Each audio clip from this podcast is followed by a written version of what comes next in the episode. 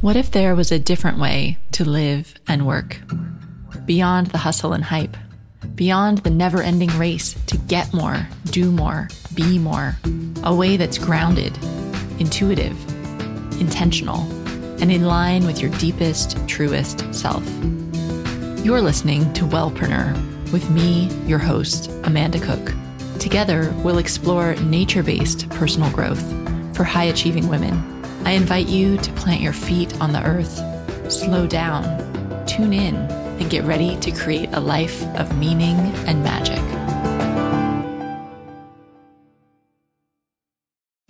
Welcome back to the Wellpreneur Online Podcast. I hope you're ready for a big dose of inspiration because this week's interview is just awesome. I'm talking with Jennifer Fugo from Gluten Free School, and I actually didn't even know Jennifer before starting to look for health coaches, and she actually pitched me to speak on the podcast, and I am so glad she found me because Jennifer is so inspirational and really shows how if you have a concrete idea for your business, so you have a clear message, you can really express what you do, and then you put in the work to promote yourself, you will get incredible results. Jennifer runs Gluten Free School, and she just recently was on the Dr. Oz show, which is a really popular talk show in the US for those of you that are that are outside of the states. And what's so incredible about this is that she didn't know anything about PR. She's taught herself PR with resources that she'll share. She pitched herself to be on the show, and she doesn't have a budget. She didn't have a PR budget, and so she got on the Dr. Oz show all with her own work, which is just incredible. The other thing I love about Jennifer's story is that she's gotten 18,000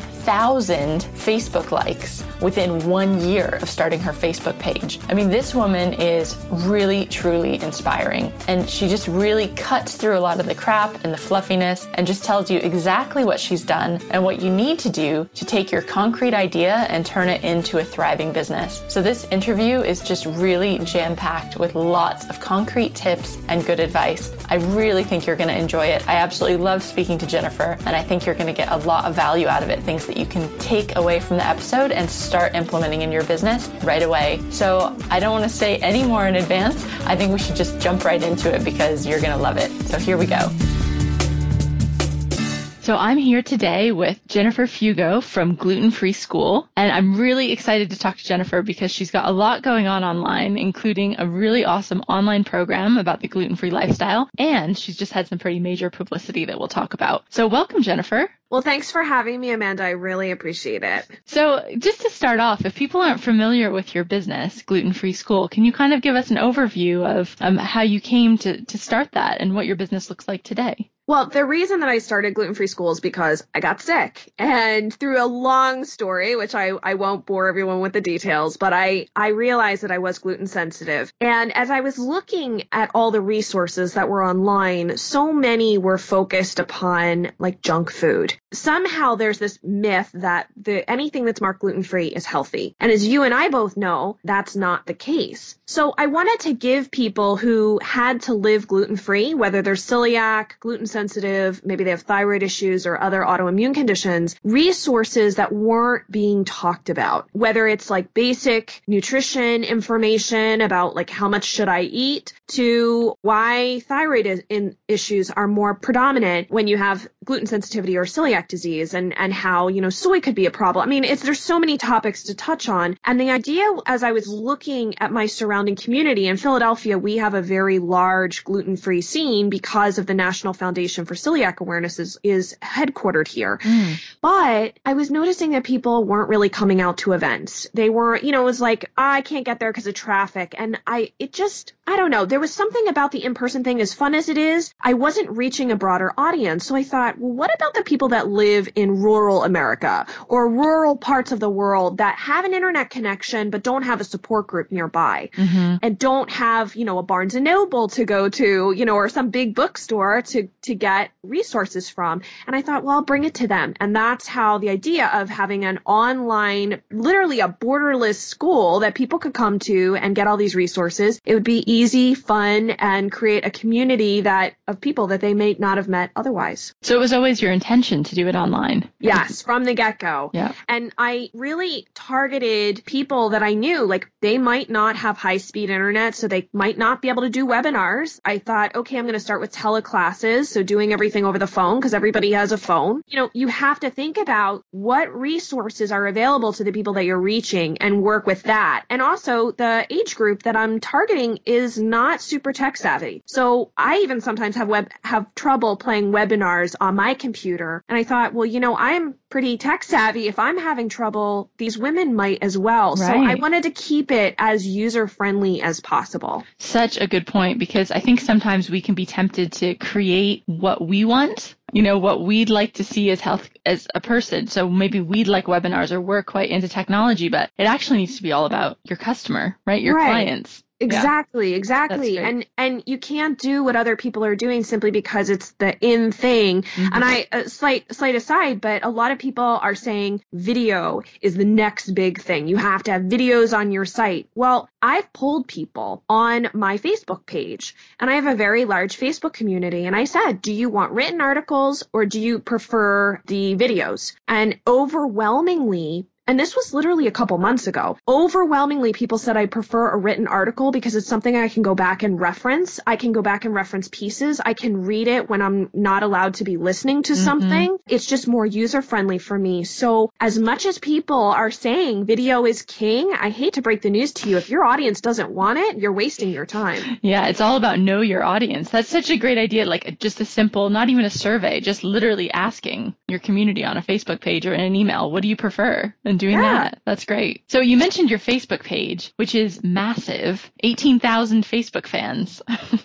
I know. I, I, it, it astounds me when I think about, I started, I literally started targeting Facebook this year. Not, this hasn't wow. been like, right. This hasn't been like a three year journey. This has only been since January. And I have worked my butt off. I've done a lot of different strategies, but one of the biggest things that I can tell people is that yes, Facebook is probably not set up in the most I don't know. It's it in a sense we are everybody who's using Facebook as a business is kind of getting screwed over a little bit. like you're paying all this, you have to pay for people mm-hmm. to see stuff and you have to pay for this and pay for that. And then they keep decreasing the amount of viewers that will see your content until you pay more. And I get that. You know, there was a point that I went through where I was very frustrated. But the thing that you have to realize, and this is what I was saying to a friend of mine the other day, is like if you were to advertise in your town and you went home and you're like, okay, I have a limited you know, who do I want to reach? Okay, I'm going to make up a flyer on my computer, print it out, and I'm going to post it all over telephone poles. Mm-hmm. Or you could just suck it up and accept that marketing and advertising is a part of your business and say, all right, I'm going to jump into the, the big kids pool and I'm going to take out um, an ad on a billboard that's on a highway that has 100,000 people driving every day on it. Well, I mean, the truth is, you're going to get a better response, assuming you have a good ad through that uh, right. billboard, than you are from a telephone pole ad that you know is raining, getting rained on, and the ink is getting ruined every other day. Because that's truthfully what is happening, and people are they don't want to spend money on Facebook because they were able to join for free. But Facebook is just as much of an advertising platform as is that billboard you drive past on the mm-hmm. highway. And when you view it from that perspective and you just go, you know what, I need to invest in this, if that's where your fans are, because that's right. the thing, my fans are on Facebook. Mm-hmm. And here's the thing, please don't pay for just like buying likes. That's a bad idea because you're not going to get engagement. If you are going to pay for Facebook, you want to pay for to get yourself in front of people who already like the topics that you're talking about. You want to get yourself in front of that audience so you can use Facebook to build a relationship with these people and also get leads from it. Because ultimately you can't sell on, you really, Facebook is not a good platform to sell. You want to get the leads so then you can have a more intimate relationship with people to be able to sell them when there is a program happening. Right. So tell us before we get, because I want to ask you a few more questions about Facebook and how to sure. get started with that. But can you give all of us an overview kind of of your product set? So do you have products? Do you still do one-on-one coaching? Like what does this look like just so we get an idea of your business? I definitely have the, the free giveaway when people sign up for my newsletter. I put together a really beautiful ebook. And listen, if you don't have, if you're starting out with limited funds, make a PDF on your computer. Like do something very simple, but give people something very valuable. You need to make them feel wowed, like right off the bat. And then from there, I have different small course offerings. So they're like lower level, low commitment. I have a dining course. So people are afraid to go out and eat gluten free at restaurants. It walks them through the process of how to do that, how to talk to people. And then from there, I have other courses. So I'm going to be restarting a monthly program on how to go gluten free. And that'll start in January. And that's again, a monthly subscription. From there, I also have these courses that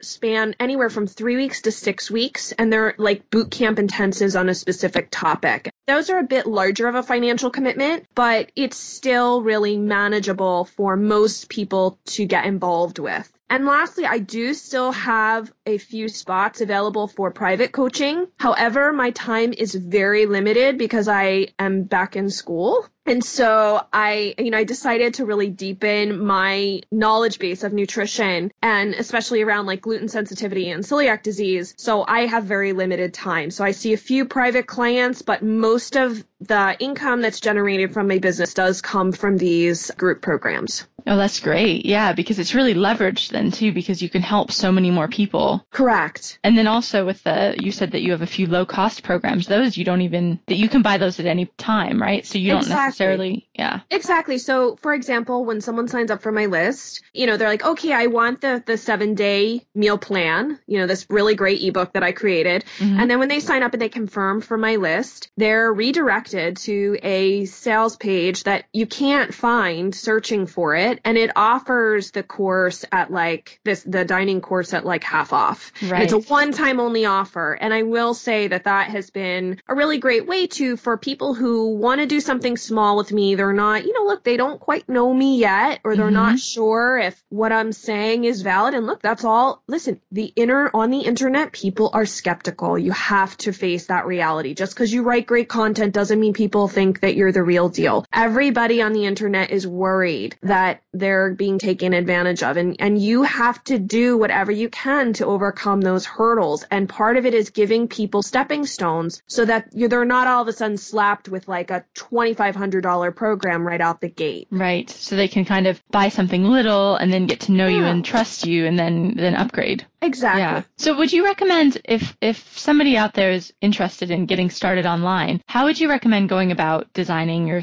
the set of products that you have? I think you want to think about the level of engagement and almost like a relationship you would have with like your spouse or a, you know, maybe a significant other that you've been with for a really long time is that in the beginning, you're getting to know one another. You're not going to be fully committal, you know, you're, mm-hmm. you're sort of like, well, I don't know. And we play, you know, people kind of play games with one another and they don't want to just let the person know who they are right up front. It's not to say that you as a entrepreneur, like you need to be giving people content. You need to be giving them a reason to trust you. But that other person might not necessarily be 100% in. They need to get to know you. So, you know, I think of it that way as like the beginning stages of dating. And then as you get more serious and you're like saying the I love yous, then people are like, oh, okay, I, you know, I don't mind shelling out, you know, maybe $100 or $200 or $300 for longer course to really get into your philosophy philosophy, like right. really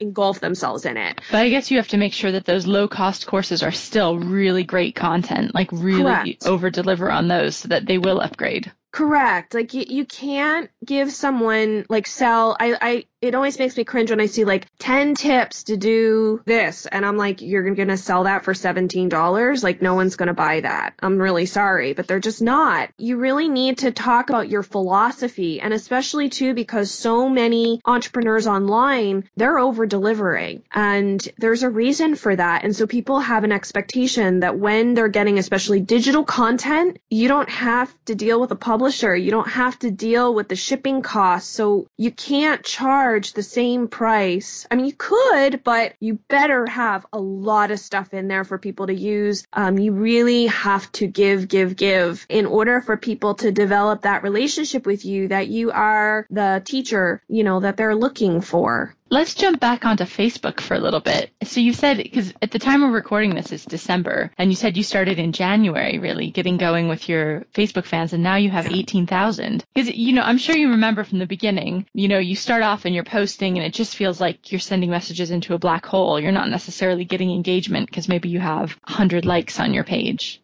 Yeah. So what's some advice or some tips you could give to people just starting out on how to, you know, what should they be doing on Facebook to start to build that? One thing I would say is think about it like a conversation. I think there's this tendency because we feel that we are the expert that we want to dictate to everyone what is appropriate and what is not about their health. And we also use tend to use Facebook and uh, listen, I'm not saying I don't anymore, but I do know when I get up on my high horse a lot of times it's not it may not get quite as much engagement as when I'm more considerate of the fact that that Facebook really is a conversation. You want to think of it almost like I, this is how it was described to me. Think of Facebook as a pinball machine. That's how people who are on Facebook want it to be. They want it to be fun. They need to be told what to do. So if you think if you find that people aren't liking your posts, but mm-hmm. yet they talk to you offline and go, "Oh yeah, I saw what you posted. I really love that." But they didn't like it, you're not telling people what to do. So if you want people to like it, say click like if you agree. Yeah. Or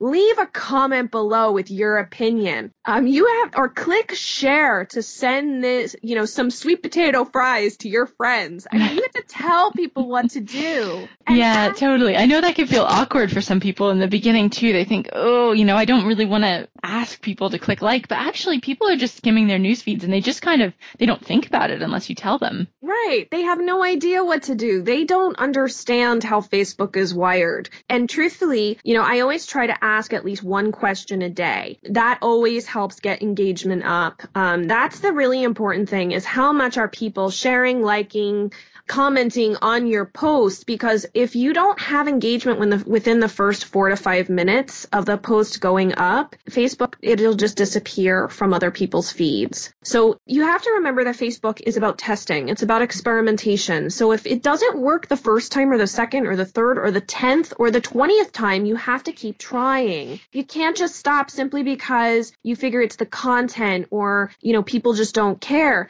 Then maybe you're out of touch with what people on your Facebook page are looking mm-hmm. for. I think, ma- yeah. Yeah, and maybe you're also not talking to the right group of people. And I think that's not just about Facebook. That's kind of just marketing for your business in general. It's just an experiment, isn't it? You just need to keep trying things and changing them and seeing what resonates, asking people what they want. I mean, you just you can't give up if it doesn't exactly. work the first time. Yeah. Exactly. And like I said, I mean, you may be interested. I mean, one of the things that I've done before a big launch to really build up engagement so that people are more active on the page and see more things is if I'm running a launch for like a cleanse or a program or something, you know, I'll pay for a like campaign. It's, it doesn't mean that you're buying likes. It means that your ad is being shown. It pops up in people's feeds so that more people who like, you know, for in my instance, like gluten free and celiac and whatever other keywords I use are going to see it who aren't already connected to my page. That way mm-hmm. I can get more people in and every, I have a big newsletter. I send a newsletter blast every week, but once a month I have a really big news, newsletter blast blast. And before that post, I always say, hey, if you haven't connected and, and liked uh, or signed up for the gluten free school facebook page newsletter i'm sorry we're talking about so many different things but if you haven't liked if you haven't signed up for my newsletter go sign up now the big newsletter drops on monday or whatever and i inevitably get you know 60 70 80 people that will sign up i mean granted look i have i have 18000 fans on my facebook page but right. that doesn't mean that you know getting five people or 10 people or 20 people from your page because ultimately that's the idea you want to use facebook as a way to build that relationship mm-hmm. in the mm-hmm. introductory stages and and then slowly get them over onto your list. Because mm-hmm. on your list is then where you have the power to contact them and exactly. really sell to them and give them offers. Exactly, because people are less, they don't really like to be sold to on Facebook. Mm-hmm, totally. So I really want to talk to you about PR because okay. when I went to your website, I noticed right on the top you had you on the Dr. Oz show, which congratulations, that's awesome. So well, thank you. how did that happen? so- well, it's it's been aside from Facebook, I've also spent since this summer focusing on building PR for myself. I do not have a budget for a PR person, nor do I have a PR person. I think that's really important for people to understand. I just don't. And so I had to figure out a way to do it for myself. So I was introduced to this online resource called Haro, which is helpareporterout.com. And you get these newsletter blasts from them three times a day with different topics that reporters from all different news media need sources for. Like maybe they're looking for an, to interview someone or they just, you know, they need a quote or I don't know, whatever. And mm-hmm. I have, as a result, at first I was having very bad luck. I would, what is called pitch. we call that pitching. I would pitch all these people and I would get nothing, no response. And I became very, very frustrated and figured, you know, no one's paying attention to me. There must be some, there must be something about this whole PR thing that I'm just like not privy to. And part of what most people are not privy to is how to conduct themselves when talking to the media. So just as much as you don't have a lot of time, neither neither does the media. They're not going to read a laundry list of information. They want things short, quick, and bullet pointed. It should be no more than five to seven sentences, if that, probably broken into two paragraphs to make it easy for them to read. They want a very brief bio, maybe a link, because you can't send attachments like a photo, but I always send a URL link to my headshot and all the links to my website and my phone number because they may have a very brief deadline and want to get in touch with you right away. So I had met I was introduced to a woman named Christina Daves, and she has started a business called PR4anyone.com. And Christina taught me how to pitch how to answer these pitches, how to look for relevant information so that I would have a better shot at getting media end up being interviewed. So mm-hmm. like the Dr. Oz thing is a direct result of that because they were looking for gluten-free success stories. And I also have an incredible before and after photo. So I gave them a link to that before and after photo, which really like sealed the deal. And then I've been interviewed for CNN. I've been, and that was like twice. i am in an article about food allergies and restrictions for weddings. And then also I was interviewed about the gluten diet in general and a podcast that's also on CNN. I've been in Yahoo News and, oh gosh, eHow. And actually, I got hired by the Demand Media, which is the parent company of eHow and Livestrong and a bunch of other online resources to shoot expert videos. And that was the result of responding to a query. They were looking for on camera talent of people that were knowledgeable about different topics. And I used Christina's formula in order to basically sell myself to them mm-hmm. in a very short and brief email. So would you say that that your PR has like directly driven, say, all your Facebook likes and just a lot of your business? Here's the thing. I've I've heard a lot that getting on TV is great, but it's not necessarily going to sell your products for you. It's it doesn't have the greatest conversion rate. However, the thing is, just like you were saying, you're like, I went to your website and I saw this and I was like, wow. Mm-hmm what it does is it creates that, you know, it elevates you to a certain level of like, number one, this person is really serious about what they're doing. And number two, that they're really working hard at their business and I might want to know this person. So it has really been beneficial to, for my community to see me even more now as an advocate for them in the gluten free space. Right. It really positions you as a leader and an expert. Correct. Yeah. Correct. And that's what's most important. Um, you know, not everything I can't, I'm not going to say that every PR opportunity is convenient and it's like filled with roses and it's perfect, but every single one has really helped me in some way, shape, or form. And I've had to get creative sometimes in how I leverage them and how I tell people about them. And I was able, especially with this Dr. Oz thing,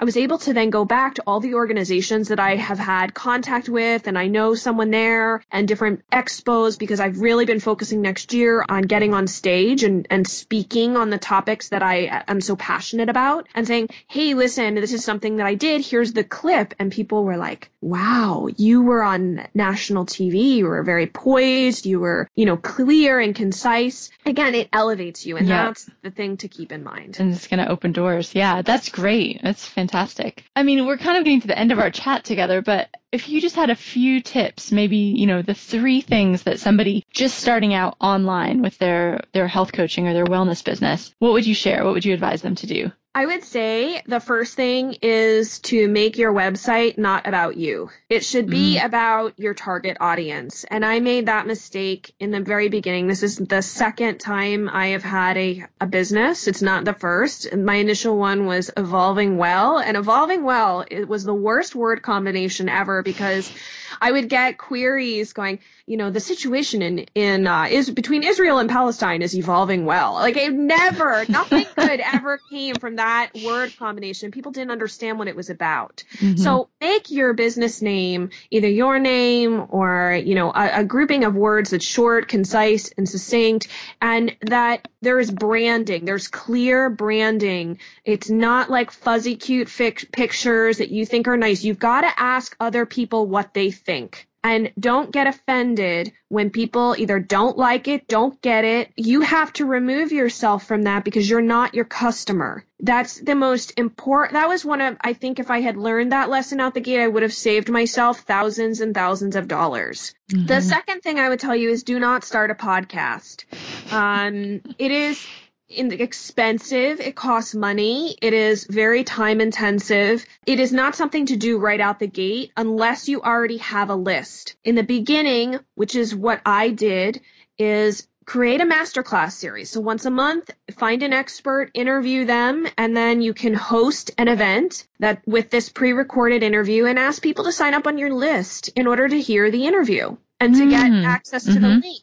That was how I built my list in the beginning. And now I've gotten to a point where I noticed that the master classes over this past year were just people signing up over and over and over again who were already on my list. I said, okay, it's time to do a podcast because I am that I've tapped it out at this point. So I would really suggest that people keep it small, keep it simple. A podcast is great, but only if you already have certain things in place. Otherwise, it's a huge unnecessary hurdle and a distraction. That's a really interesting strategy because basically, I, I know I've heard from a lot of health coaches that maybe they don't quite feel like an expert yet if they're just starting out. And so basically what you're suggesting is to use somebody else's expert status, like invite an expert on or a company that specializes in that area and Right. interview them. And then Interview you're them. kind of expert by association and you build your list. And you also develop a relationship with them. Like I interviewed, and this is really funny, kind of a funny short story, but I, the first person I ever interviewed was Dr. William Davis, who wrote Wheat Belly. Yeah. I mm-hmm. literally just saw his about his book. I had read it and I, I just sent him an email on his contact form and I said, Hey, would you mind if I interviewed you for my masterclass series? And I got this email back right away saying, Sure, yes, absolutely. When can we set it up? And I was like, He's on number top, number five on the New York Times bestseller list. Like, oh my God. It was the worst interview. I, I mean, I'm sure I know p- people have listened to it and they like it and they get a lot out of it. But when I listened to it, I sounded so uncomfortable and so nervous. Mhm. It was the first, and of course, the first person I have to interview is like This a huge very name. person. Yeah. However, I'm still in touch with Dr. Davis. And if I have something that I'm looking for, I email him, he emails me right back. We've talked about doing things in the spring together. So it develops a relationship between yourself and these other people. So I think that that's really important. And it also, you know what? I don't need to know everything. I, I really don't. I don't need to be an expert on every facet of living gluten free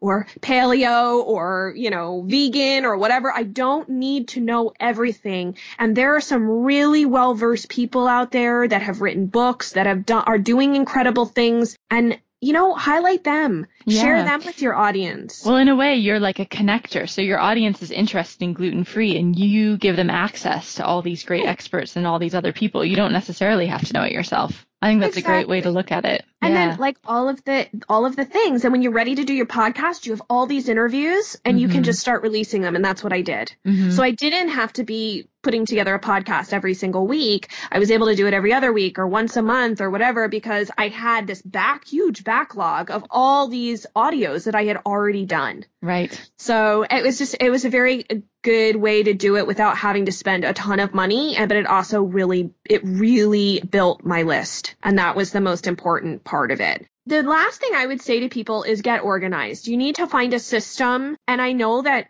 you know, I hear this from all the time from people. They'll say, well, I'm really creative and I just, I get inspired you know what? That's not going to help you run a business. I'm sorry. like business, if you want to be the creative force behind a business, then go into like being a creative director. But even there, there is structure. And in order to thrive and have a business that is consistently connecting with people and meeting their needs and maybe exceeding their expectations even, you have to have structure because people don't have structure. And when you don't have structure, they sense that and they're not really interested. So they're coming to you for structure, even if that means that every Monday you have a blog post that comes out and it's got to be something that's engaging and meets their needs, not what you're interested in. They don't care what you are interested in. They only care about themselves. It's, it's sort of a sad thing when we think about how selfish people inherently are, but the truth is people just want to talk about themselves. Well, yeah, and we're, everyone's busy. And so I think, you know, they're not coming to you because you do all these interesting things. They're coming to you because you have a solution to their problem. Right. And so that's what you need to keep feeding them on a schedule that you've set up with them because you set expectations. Yeah, because I've definitely found like if you start emailing more than you had told them you would or less, people start to wonder like they either unsubscribe because it's too much or like mm-hmm. ask you where you've gone and you don't look very professional. So yeah. And truth be told, for people who unsubscribe, and guess what? I get unsubscribes. Don't feel bad when you get unsubscribes. We all do. That's mm-hmm. the reality of things. And you will get more unsubscribes when you do launches as, and as you send more out, more emails because you have something going on. And that's okay. Those people just aren't interested. They may never be interested in engaging with you further than giving them their email address. And that's all right. Don't get down on yourself. Don't think people hate you. It happens. It's just a part of the natural cycle of life. You know, I think the one thing I was saying about getting a system, like I have a system set up in a spreadsheet on Google Docs that my assistant looks at. So she knows what my three main priorities are each week. And I have like priority number one is in red, then priority number two is in yellow, and priority number three is in green. And I know that I've got to bust through priority number ones like by Tuesday and that's all the stuff even i you know i'll have it like i've got to write my monday my article for next monday i've got to do schedule the thing i've got to create the images i've got to set it up in i use Aweber as my newsletter thing and mm-hmm. i've got to like set up all the tweets and everything so i have it literally piece by piece so i forget nothing and then i check it off mm-hmm. And I think that's where people go wrong is they just assume they're going to remember and you're not. As your business grows, you will not remember all those different facets. So just write it all out for yourself. Make yourself Make a, a plan for the next week and systematize yeah. it. Yeah. And um, one last thing I'd really love to share with people is I think it's great to connect with people that have done more than you are and have gone further than you are. But the one thing to remember is that they too are ex- incredibly busy. So if you really are serious that you want to grow your business and you want to like find almost like a mentor, you want someone to sit there for an hour and look at your website and tell you what you're doing wrong, just realize that you've got to give something to get something. And that's how this is in the entire world. You're never going to get anything for free. So think about, you know, really respecting those those people's time and approaching them with, you know, what can I do for you? Or, you know, be aware that no one's going to, most people are not going to have the time and the space to sit down with you and give you all their time, you know, especially if you're not fully serious and committed to your idea.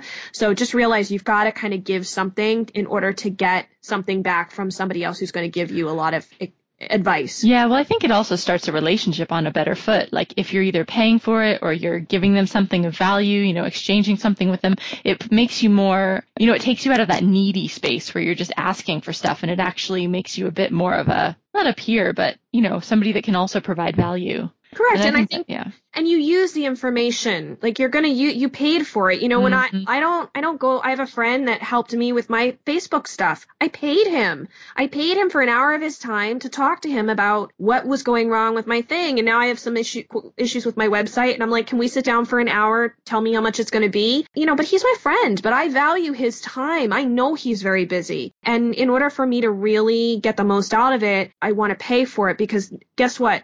Freebies like oh my friend said they're going to do it for free. It ain't ever going to happen. You're going to be well, waiting six, eight months before that, that project is done. I'm sure everybody's had that experience with health advice too, is that so many people will come up to you and be like, oh, what should I be eating? Or how do I lose weight? Or what, you know, and ask for all this free advice and they never do anything about it. But if you have a client that actually signs up and pays, then they start to take action. I think it's the same thing here. Exactly. Yeah. Well, Jennifer, this has been just jam packed with info. I could talk to you for another hour, but um, unfortunately, we're out of time. So thank you so much. Um, can you let us know where people can find you and what you're, you know, the next exciting things you're working on? Yeah. So everybody can come over to glutenfreeschool.com, and if you want to check out what I'm doing, the best thing, and this is what I do with other entrepreneurs that I'm curious, you know, or health people or whatever, what they're doing, I sign up for their newsletter list, and you'll get a sense. You'll, it'll actually, if you sign sign up, it'll walk you through the process that I described with you, Amanda. And so you'll get a sense of like how I do things. And then I'm also on Facebook. It's three words, gluten free school. There's no hyphen in between gluten and free. And I'm also on Twitter. I'm on Pinterest. I'm on Instagram. And actually, uh, you'll get an email if you sign up for my list about all the places to connect with me on. And I think one of the biggest, most important things is to be aware of who else is out there and what they're doing well and not copy them, but to model what other people are doing and take have your own creative take of how you can make it work for you and for your audience. But I love hearing from people, so if anybody has any questions or anything, you know, feel free to get in touch and I'll do my best to get back to you. That's great. Thanks so much, Jennifer, for spending time with us. Thank you.